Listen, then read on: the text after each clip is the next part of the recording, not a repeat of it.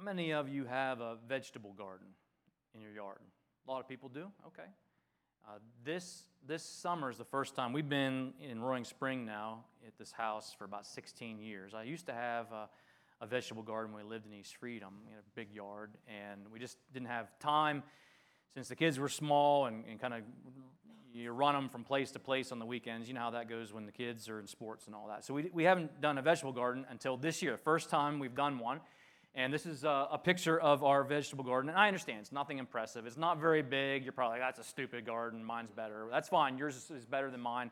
Uh, but we're having a lot of fun with, with this vegetable garden. And uh, most of you, I think, whether you've got a garden or, no, or, or you don't, most of you know that a vegetable garden, a healthy one, doesn't just pop up out of nowhere, right? That's not how it works. In this particular one, because the previous owner had uh, some garden there, I don't know, 20 years ago, whatever, the soil underneath was still good. But I had to get to it because I planted grass. And for the last 16 years, it's just been grass. So I had to mark it out, and I had to shovel out the sod in, in this garden, put it in a wheelbarrow, and take it somewhere else. I had my father in law come with a rototiller, and he tilled up the soil. We prepared the soil. And then Angie and I went, we bought some healthy plants. And we very carefully and intentionally planted the healthy plants in the proper places. There's instructions. I don't know if you knew that, but there's little instructions that come uh, with the plants on uh, how to plant them in the full sun, or some of them need to be put into bunches and others need a little more space. There's instructions. So we very carefully read those and, and planted the plants. And then I, I put a fence uh, around the garden so that the rabbits and skunks and whatever else critters are you know, in our neighborhood don't get in and, and eat all of the vegetables out of our garden. We also make sure that we get in there. Now, there's some weeds there now. You can see some weeds. But we, we've been getting out there and pulling the weeds out of the garden so that the weeds don't, don't choke the plants. Gardens, healthy ones, need the sun. Healthy gardens need to be watered. Healthy gardens need to have nourishment that comes from the soil itself, or sometimes you put fertilizer into, into the, into the ground. But healthy, a healthy vegetable garden doesn't just pop up out of nowhere. It requires attention, it requires protection. The same thing, and you know this to be true, the same thing is true of your marriage. The same thing is true of a healthy family. The same thing is true of a healthy church. Healthy marriages, healthy families, healthy churches don't just happen by accident. They require certain things to grow, they require protection from things that would cause them harm. And as we visit this next city on our tour through the seven churches of Revelation, we're going to be visiting Thyatira this morning in Revelation chapter 2. We're going to find out from the, this visit in Thyatira what it, what it takes to have a healthy church. Have you ever wondered that? Have you ever wondered, wonder what it takes to have a healthy marriage? What's it take to have a healthy family? What does it require of us to have a healthy church? Well, a healthy church is made up of healthy leaders, spiritually healthy leaders, and spiritually healthy families. If you would, join me in Revelation chapter 2. I'm going to start in verse 18 this morning. Thyatira was, was founded by one of Alexander the Great's successors. His name was Seleucus. And it was founded as what we call like a fortress town. It was there for a reason to protect Pergamum. Remember Pergamum last week? This, this elaborate, royal, beautiful, big city. Well, what they would do is they would, they would plant other towns, other, other cities uh, farther out, and they would be there to protect the more important cities. And, and Thyatira was one of those. I've got some slides here I wanted to show you. Here is uh, a sign when you get to the park. So there's not a lot of ancient ruins that are excavated or exposed. Imagine in a, in a thriving big city and you have a small park in the middle of it, only this one has ancient ruins. And so here's some of the pictures from this park. And you can see some of the columns from some of the uh, temples, the pagan temples that would have existed. Go to the next slide. Different angle. Go to the next slide. This would be an example of some of the things that you would see written on some of the pillars. Uh, they would write things like uh, in honor of, and be a particular uh, Roman emperor, perhaps, or a, a, wealthy benefactor that would have uh, financed a particular building. That, that still happens today, and it was the same back then. If you go to the next slide, just another angle of uh, of this park. So, just a park in the middle of the city with some of these ancient ruins. There's really not a lot. Most of the city of Thyatira, the ancient city, is underneath, just like Pergamum, underneath the modern city. And they really don't want to dig up their businesses and their homes to get to it. This is from the museum. Uh, it's an example of some of the things that they produced in Thyatira. Thyatira was a blue collar town. I want you to think of Thyatira as like Pittsburgh there were a lot, it was a union town, it was a blue collar town, and they had a lot of trades, a lot of guilds. And uh, here are some examples of pottery. It was also, as you know, a pagan town, all of these cities that we've been to. Uh, these are some examples of some of the idols uh, in the museum that they excavated up out of the ground, different places throughout the city. But a big union town known for uh, things like metal smelting, uh, that reminds me of Pittsburgh and the steel mills over there. Uh, it, it, also uh, was very close. There were farms all around the town. So they had a thriving farm to table industry there as, as well. So it was a working class town with lots of, of unions, and uh, you'd have a, a, union for, for everything the, the weavers and, and the, the people who did the dyeing. Now, interesting thing about those who came up with the, the dye uh, if you go back, if you're able to go back, um, we're going to look at um, Lydia in just a moment. She was in the book of Acts, and she's from Thyatira. But you can kind of see the purplish color to that, and you may have known that colors like royal blue and purple in the ancient world were very difficult, very expensive because it was very difficult. It would take 10,000 snails. That's how you would get certain colored dyes. There were certain snails, and you'd crush those up. 10,000 snails to get a thimble worth of royal blue dye. So you see why that would be labor intensive and why those things were so expensive. Now we have other ways to do that. But that would be an example.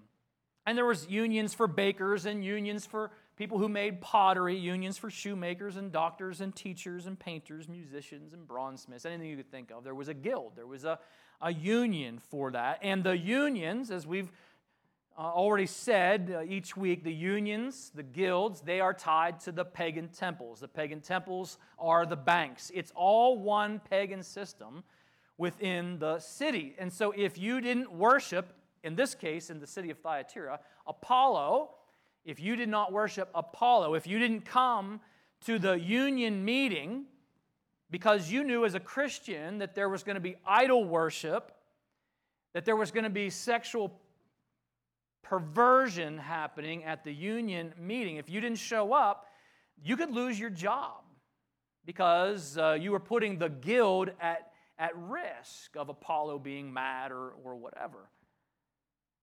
And it reminds us, uh, especially this past week and what we saw, it reminds us that what you believe about God matters. What you believe about God matters. Some of us are kind of scratching our heads and, and maybe sick in our stomach when we see some of the reaction of people that, that apparently want so badly to, to kill unborn babies. And, and we look at that and we don't get it. We can't make sense of, of this visceral reaction. But if you go to the starting point of that and you don't believe there is no God, right? You're, you do not believe there is a God. If you don't believe there is an eternal soul, there's no such thing as heaven. There's no such thing as, as hell. We're just uh, we are just physical machines that when we're dead, we're dead. If, if that's what you believe about God and eternity, well, then those things make absolute sense to that person. It doesn't make sense to us because we do believe that God exists and there is an eternal soul and that life begins at conception. We, we, we believe these things because of what we believe about God. What you believe about God obviously matters. We get to verse 18 and we find out uh, that Jesus is addressing a church where you had some in this church that they, what they believed about God mattered to them, and they were willing to risk losing their jobs, they were willing to risk being uh, pushed out of, of, of society and friendships for the sake of, of their faith in Jesus. We also see that there's people in this city uh, what they believed about God impacted the way that they viewed the world and the way that they viewed other people. So here we go. Uh, verse 18 Write this letter. Jesus says, Write this letter to the angel, to the elder, to the pastor of the church in Thyatira. This is the message from the Son of God, whose eyes are like flames of fire, whose feet are like polished bronze. Now that you know some things about Thyatira, that image that Jesus is describing himself in makes a lot of sense, right? You've got this uh, metal smelting town.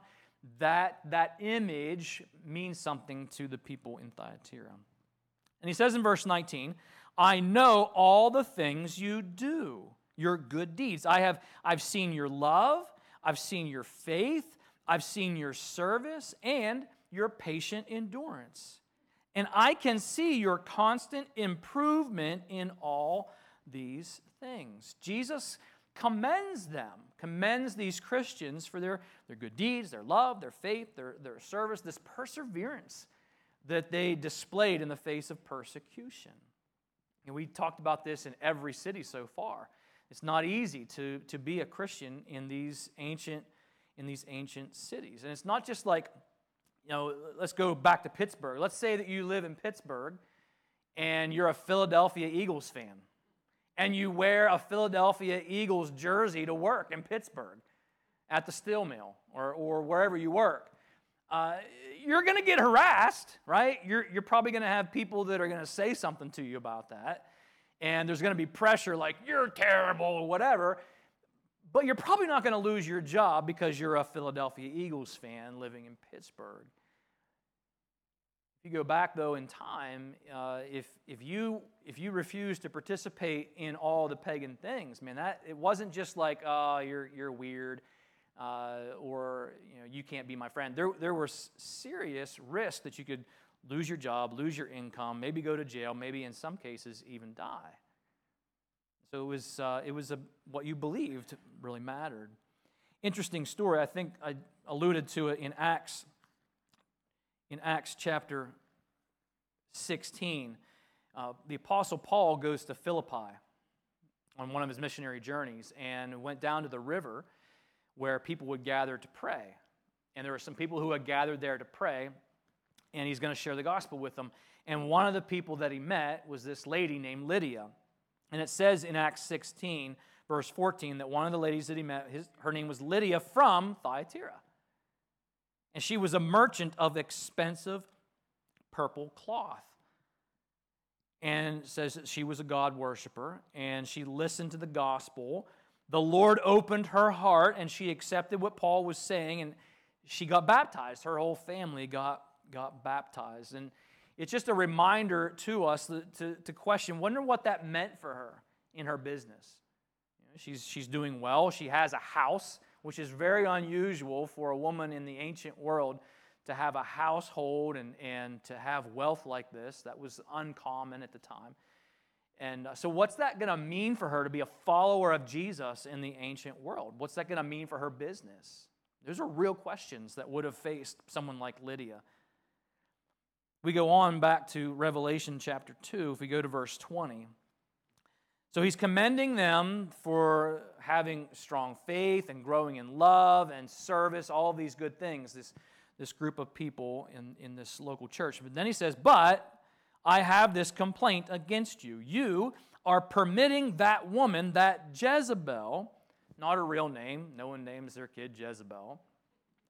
Uh, it's, it's a it's a name that Jesus is assigning to a, a woman at the time who was a false prophet, a woman who was leading people, Christians, uh, into idol worship, which is the reference goes back to the original Jezebel, which in the Old Testament, that's what she did. So that Jezebel, who calls herself a prophet, to lead my servants astray, she teaches them to commit sexual sin, to eat food offered to idols. I gave her time to repent, but she does not want to turn away from her immorality. So she was telling people, telling these Christians in this church, listen, you don't want to lose your job. Yeah, it's fine. Go to the meeting, go to the union meeting. What, do you, what do you, does God want you to starve? Does God want you to lose your job and, and uh, lose your home? God loves you more than that. Uh, so just go to the meeting. It'll be fine. God will understand. This is what, and, and, you know, you can participate in the idol worship. You don't, you don't really mean it. You know, just you know, do the do the thing and uh, whatever they're asking you to do. Just kind of play the game, play the system, and uh, and there were some people in that church that were buying into that, that were listening to her. And it's interesting that Jesus says he gave her time to repent of this, but she wouldn't. We'll come back to that. Verse 22, there's a consequence for that. Therefore, I will throw her on a bed of suffering, which is a reference to some things that would happen in the union meeting, in the guild. Uh, one of the things, there'd be idol worship, and then they would have couches, beds, if you will, uh, at the union meetings, and there would be prostitutes and these types of things that would take place. So he's using this image I'll throw her on a bed of suffering, and those who commit adultery with her will suffer greatly unless they repent and turn away from her evil deeds. I will strike her children dead. Well, this is pretty severe. Then all the churches will know that I am the one who searches out the thoughts and intentions of every person, and I will give to each of you whatever you deserve. But I also have a message for the rest of you. It wasn't the whole church. We don't have a percentage. We don't know if it was 90 10 or what the percentage was. Uh, but there was, there was a certain group within the church that, that was following after this Jezebel and her teaching, and there was another group that was not, that they were being faithful. And he says, I have this message for the rest of you who have not followed this false teaching the quote, deeper truths, as they call them, which are actually depths of Satan. I will ask nothing more of you except that you hold tightly to what you have until I come. Just keep being faithful. Keep growing in love, keep growing in service, keep, keep growing in your faith and persevere. That's all Jesus is asking of them. Says, I'll take care, I'll take care of Jezebel.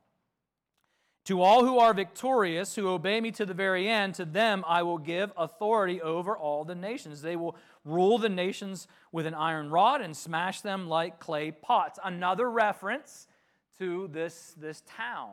You have the, the clay pot union, and that's one of the things that uh, this town was, was known for.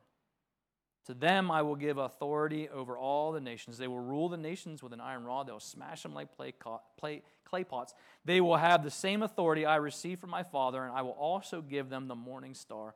Anyone with ears to hear must listen to the Spirit and understand what he is saying to the churches.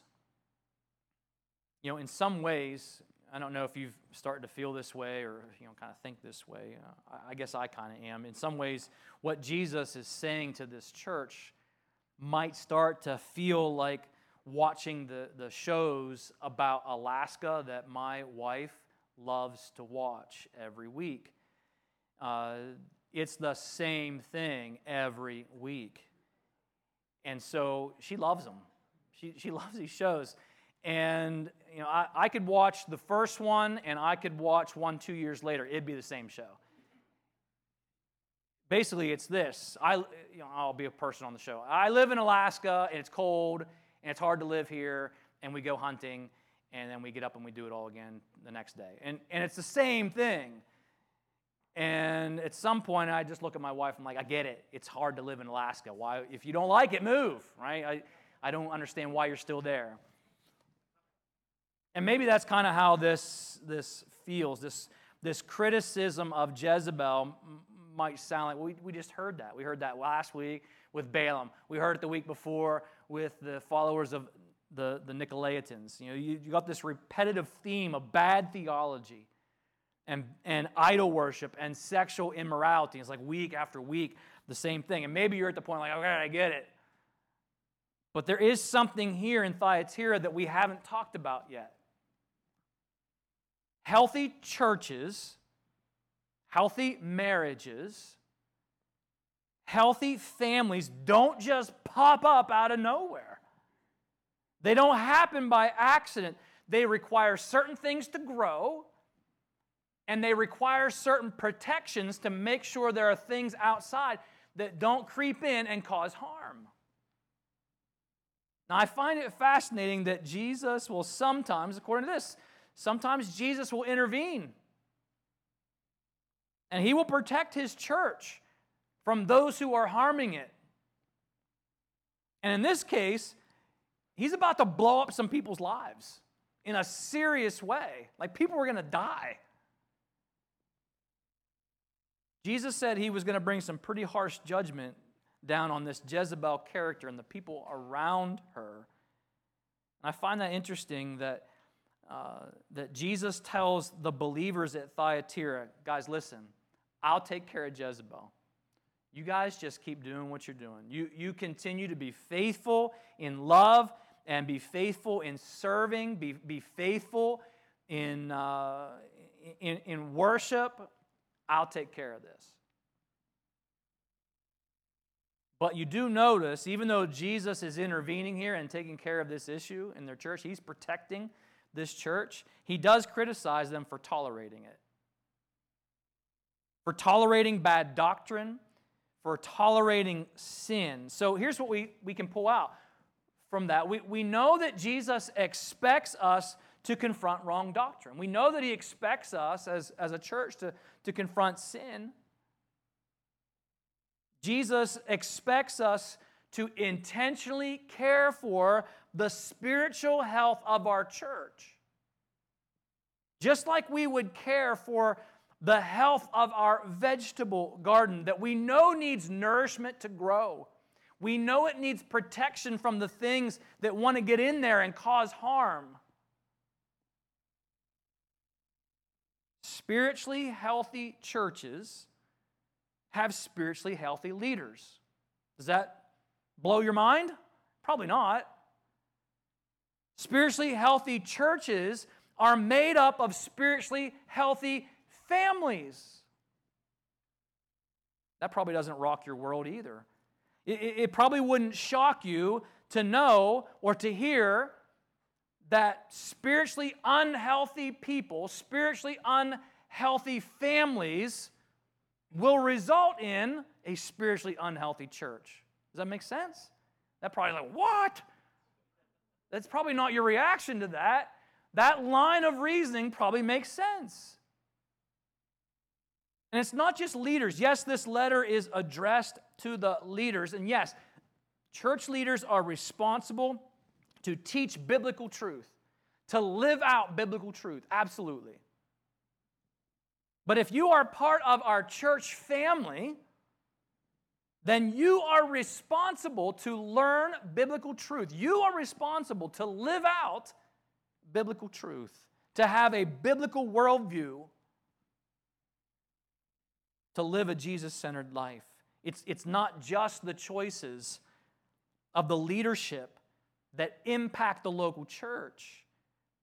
The health of your marriage impacts our church for the better or for the worse. The, the, the spiritual health of your family, the spiritual health of you as an individual follower of Christ impacts our church for the good or for the bad.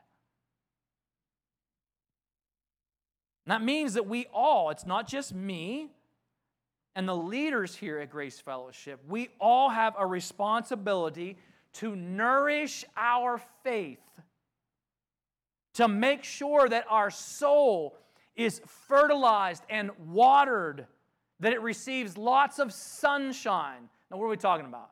We're not, we're not talking about getting a tan, right? We're, we're not, we're, this is spiritual things we're talking about here. We do those spiritual things, the, the nourishment, the sunshine, the, the water, the nutrients, that comes from studying the Word of God. That's your responsibility. It's mine but it's yours. as well. Time alone with God, learning good theology. I don't know if you have a, a study Bible that has some comments in it, or if you have a commentary, or if you have some, some books on your shelf that has some basic theology in it. If you don't, you should. We should be learning and growing in our faith and, and making the effort to learn. I know it's fun and easy to show up on Sunday morning and say, Pastor, I have a question. It's fine. I, I love answering questions. Uh, don't get me wrong, that's fine. Uh, continue to ask questions, but boy, we need to take responsibility as followers of Christ to be learning and growing and reading. It's important that we make time to be with other believers, which you are. You're here. You're making worship a priority. You're making fellowship with others, believers, a priority. It also means that we have to take the protection of our spiritual garden, our heart, seriously. Where we put up the, the fence, where we put up the guardrails, where we pull the weeds out of our hearts, the things that don't belong in our lives, we get rid of them to protect our hearts from harm. And, and just like you know, picking rocks and, and pulling weeds out of the garden, I know it's not the most fun thing to do. I get that. What's the most fun thing to do about a, a, a garden? The most fun thing is to go out and get the tomato off the tomato plant and go enjoy it. That's what we love to do, to, to get the zucchini and, and make zucchini bread. Well, those things are lots of fun.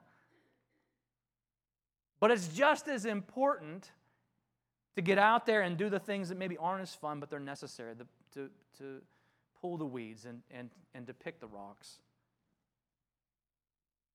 And I understand that can be tricky.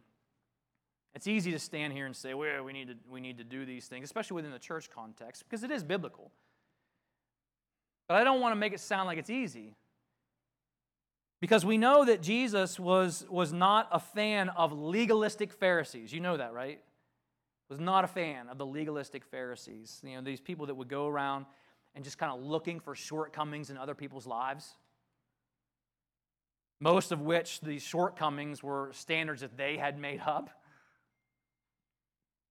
And so, uh, for me, when I, when I read this, when I think about this topic, I, I wonder to myself, how are we supposed to live this out? How, how are we supposed to confront bad ideas and confront bad behavior without becoming a, a, legalistic meter cop that just runs around looking for shortcomings in other people's lives and cutting them down.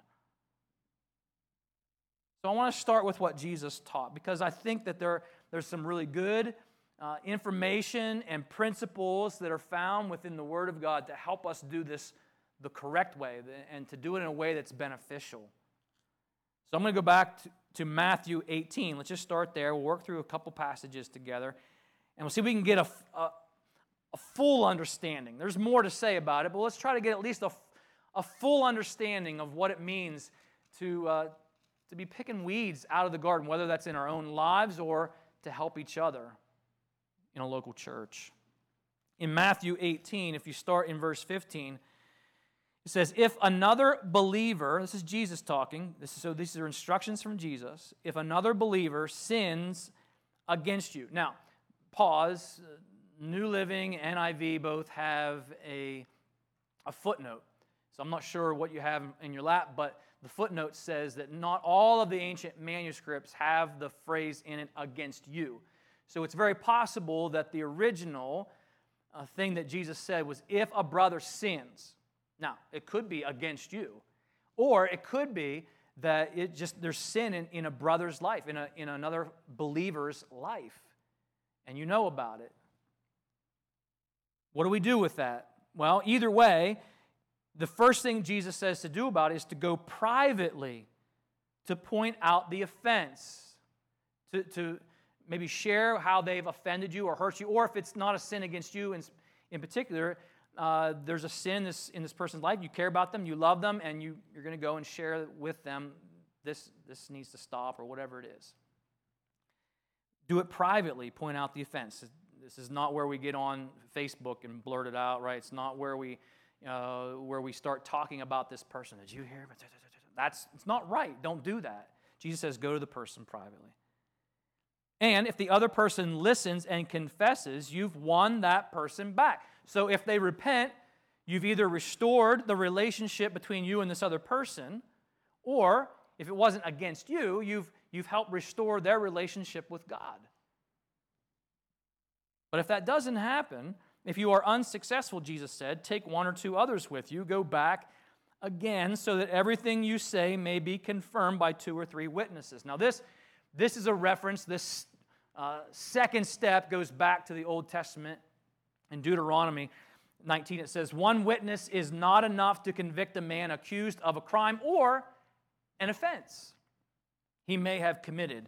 A matter must be established by a testimony or two or three witnesses. The point is, there's a proper way to handle these things. And so, if that doesn't work, what's the next thing? If that doesn't work, the next thing, if the person still refuses to listen, take your case to the church. Now, now it gets a little trickier. So, what does that, what does that mean? How do we define the church? On a Sunday morning, imagine this a Sunday morning, you have uh, a gathering like this, a gathering like the second service. You might have people that aren't believers, they're not part of the church. You might have people in the room that this is their first Sunday here. Imagine during announcement times. Uh, you're, you're going through the announcements. Hey, we've got the, the camp chapel that we're giving to, and oh, yeah, by the way, I'm not going to say anyone's name. I don't want to, you know. Uh, Festus is running around on his wife, and he refuses to repent, and so you all need to get in his face about it. Can you imagine an announcement like that? It'd be rough, right? And I don't know that that's really what Jesus was communicating. So how would we how would we do it? we would need to, but but how? So maybe that would be uh, one way to get to that would be the, the members, the partners. We would have a meeting just for the members, just for the partners, and maybe we would discuss it there and how are we going to handle this? How do we how do we help this brother, this sister uh, repent? How do, how do we how do we do that? Uh, and then Maybe, maybe it's a small group. Let's say a person's in a small group, and so the people who are closest to that person relationally, maybe, maybe they're the ones that are part of the church that go and, and have that conversation. My point is, it's not, it's not just uh, a super easy thing. Yes, it's awkward, but you need to make sure, we would need to make sure that we did that in a way that uh, is consistent with the church, right? Uh, if the person still refuses to listen, take your case to the church. If then he or she won't accept the church's decision, then the final step treat that person as a pagan or a corrupt tax collector. Uh, that has to do with if someone is a pagan or a tax collector, how would you treat them? Well, you treat them like someone who's not saved, someone who doesn't know the Lord, someone who needs to hear the gospel. Now, I think it's important to jump down a few verses because on the other side of this, Peter then in verse 21 comes up to Jesus and says, Hey, Jesus, uh, you just told us about you know this brother and he sins and then he repents uh, and then you know it's restored. But let's say that the very next week he does the same thing. He, he makes fun of me or he's mean to me, and then I go and I confront him the next week and I say, what you said was not okay. Uh, the way you treated me was not okay. Oh, you're right. You're, you're right. I'm sorry. I, I, I, I agree with you. I was in the wrong, and I'm sorry. Okay, you've restored the relationship. Week three, same thing happens. This guy loses his temper or whatever. And, and Peter says to Jesus, uh, How many times do I have to forgive this guy? Seven times? And uh, Jesus' response to, to Peter is pretty famous. No, Jesus says not seven times, but 70 times seven or 70 times 70. And uh, the, the idea being you need to, if, if the person repents, if the person says, agrees with you that they're in the wrong and says, I'm sorry, uh, that the forgiveness is, is demanded. Galatians 6 1, I think, is another important verse to put into this conversation where, where Paul writes to the, the, the believers, Brothers, if someone's caught in a sin, you who are spiritually mature should restore him gently. Now, it's assuming repentance, right? You go through the steps and the person repents, restore that person gently. But he also says, but watch yourself, be careful, because you might be tempted uh, to sin in this whole process. So, Paul is getting across the point that gentle restoration with a humble heart is how this process should happen. It's, it's not running around looking for shortcomings in other people's lives so that you can tear them down and make them feel awful about themselves. It's, it's, this is a conversation of love, uh, uh, of grace, of humility. In fact, Jesus talks about that in Matthew chapter 7. He says, You need to be very careful uh, about judging others. And he gives this illustration about you, you want to go and, and, and get the sawdust, the speck of sawdust out of your brother's eye. Eh, maybe you better take care of the plank, the log in your own eye, before you go and, and try to get the sawdust out of your brother's eye. The point Jesus was making is yeah, it's important that we help our brothers and sisters with the things in their lives that, that aren't good, that shouldn't be there. That's important. But we need to make sure we've got a real healthy dose of humility when we do that. That says, you know what, I've blown it too. I've messed up too. So I'm not coming at this conversation as someone who's perfect either. Right? You see the difference of what that would look like if you came in with a law plank in your own eye with no awareness uh, of that or, or acting like it's no big deal. There's a log hanging out of your eye. That's fine, but your sawdust is a big deal. There needs to be humility and gentleness in this, but it needs to be dealt with. 1 Corinthians chapter 5, there was a man in the Corinthian church that was having sexual relations with a stepmom. And Paul says, guys, even the pagans in your city thinks that, think that that is gross and wrong. And you're running around proud that you're so tolerant. Paul says, no, that's, that's not okay. You need to deal with this sin issue. And it wasn't just sexual immorality that Paul talked about. He talked about greed, he talked about idolatry and slander and drunkenness and shady business deals. And his point was you deal with it. If they refuse to repent, if they refuse to deal with that sin, then don't associate with them. Following Matthew 18. But Paul's point was you need to pull the weed out and get rid of it because it'll affect the garden in a negative way.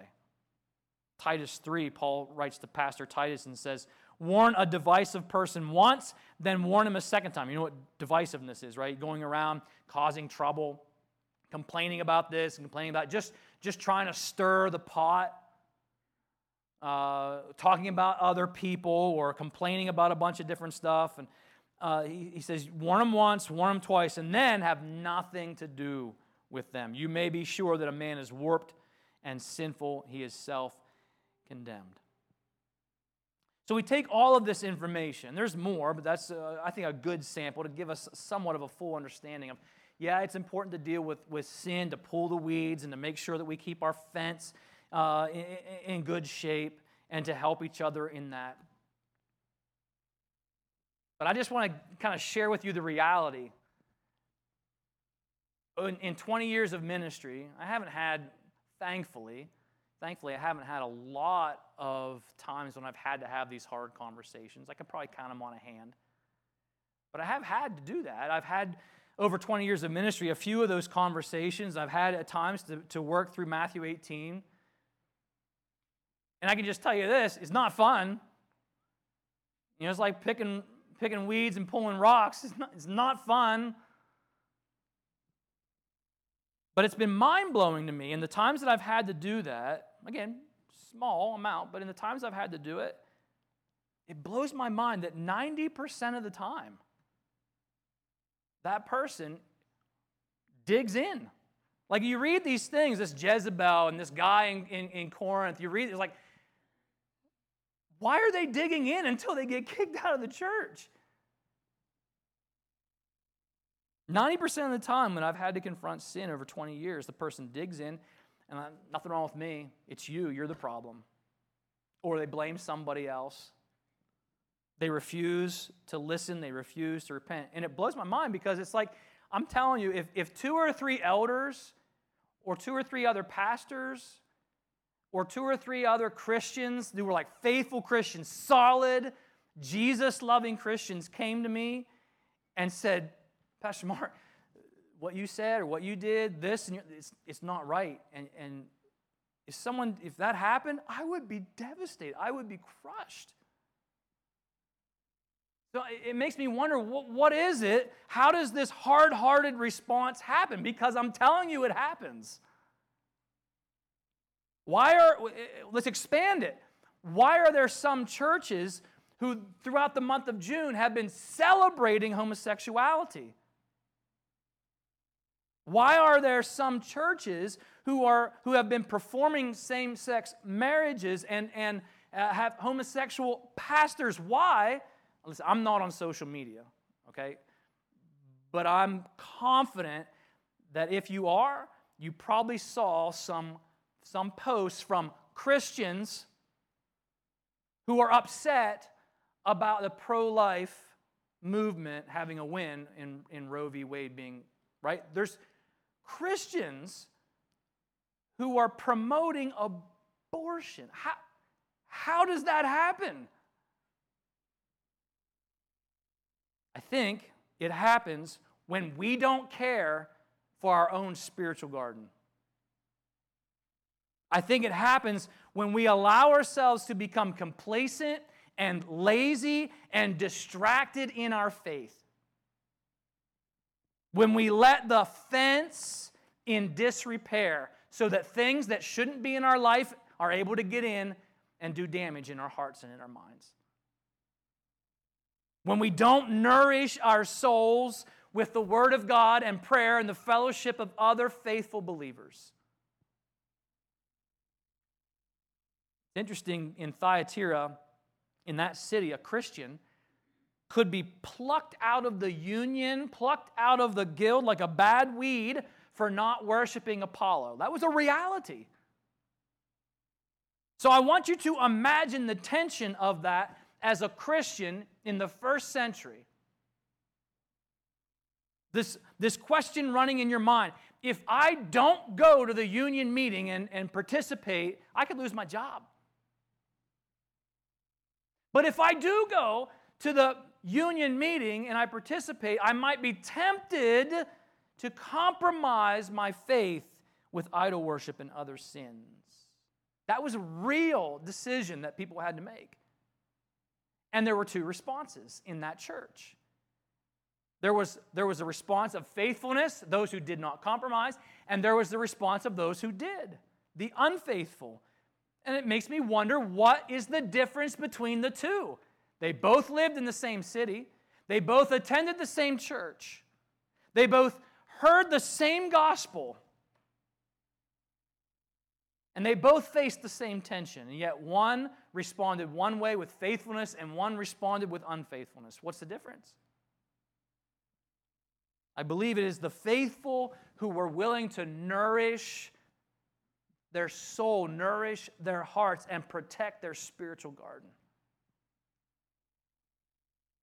So I'll finish with just a couple questions. First of all, we keep with this analogy of the garden, is there, is there life in your garden?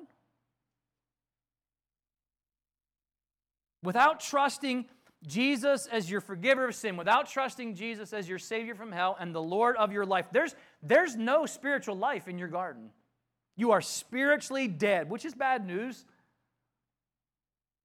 But here's the good news the good news is that Jesus died on the cross as a sacrificial payment, a substitute payment for your sin and for my sin. He rose from the dead three days later, proving his victory over sin, proving his victory over death so that your spiritually dead soul could become alive, so that you could and I could bear much spiritual fruit. Think about your life and what you want your life to look like, what you want your life to be. Do you want a life of, of satisfaction and contentment? I think most people would say, yeah, I'd rather have that than, than the opposite. This is what Jesus offers through spiritual fruit, a life of satisfaction, a life of contentment, a life of purpose, of love, joy, peace, patience, kindness, goodness, gentleness, and self control. These are the fruits of the Spirit that Jesus grows in our lives through the power of His Spirit. These are the things that grow in a healthy spiritual garden in our lives through Jesus. So, if you don't have that, the way to experience spiritual life in your metaphorical garden, in your soul, is to trust Jesus as your forgiver, as your Savior. And for those of us who have life in our garden, spiritual life in our lives, from our faith in Jesus, here's the challenge you, me, we are responsible to work with Jesus, to nourish and protect the garden of our hearts. Jesus is the one who provides the nourishment. He's the one who provides the protection. He is the water. He is the sun. He's the Miracle-Gro. He's the fence. He's the weed puller. But it's our responsibility to give Jesus access to the garden, to work with him in the garden. Jesus doesn't go around and, and, and force his way into these spaces, he's got to be invited. Yes, sometimes churches have to deal with sin. Sometimes weeds have to be pulled. Sometimes, this is, this is tough to imagine, but sometimes Jesus intervenes and blows people's lives up that aren't doing the right thing. That's kind of scary. And they're not pleasant experiences, any of it. But if we would each make absolute sure that every day we are being faithful in caring for, in, in, in, nourishment and protection of our spiritual lives, the spiritual gardens of our hearts, if we each take that responsibility seriously, then it's going to impact in a very positive way our marriages. It's going to impact in a very positive way our families, our leadership. It will impact in a very positive way the health of our church. Those kinds of measures aren't going to be needed.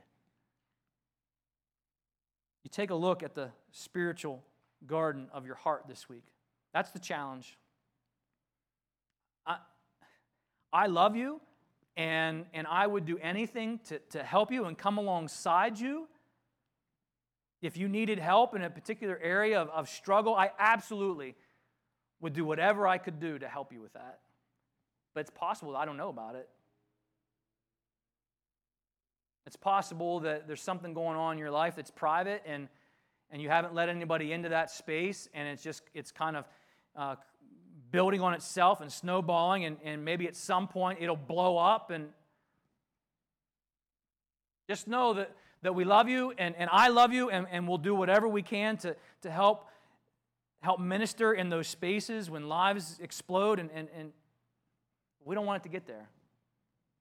We, we don't want that to happen. I, I also love you enough to say it's your responsibility. I'm not, Pastor Tim doesn't, uh, Pastor Caleb, we, we don't go around and look for shortcomings in your life. That's not what we do all week. I got enough problems in my own heart, believe me, that, that I'm asking God to, to, to work in. I, I don't have time to go around looking for shortcomings in your life. And so so we have to all take this responsibility seriously that, that I'm responsible for the garden of my soul. Yeah, I, love you and I'll, I'll help. I'll help. But you're responsible.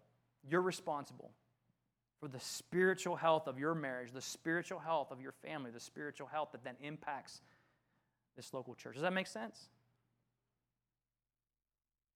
How about I end it this way? Let's, let's get out there this week and do some gardening. How about it?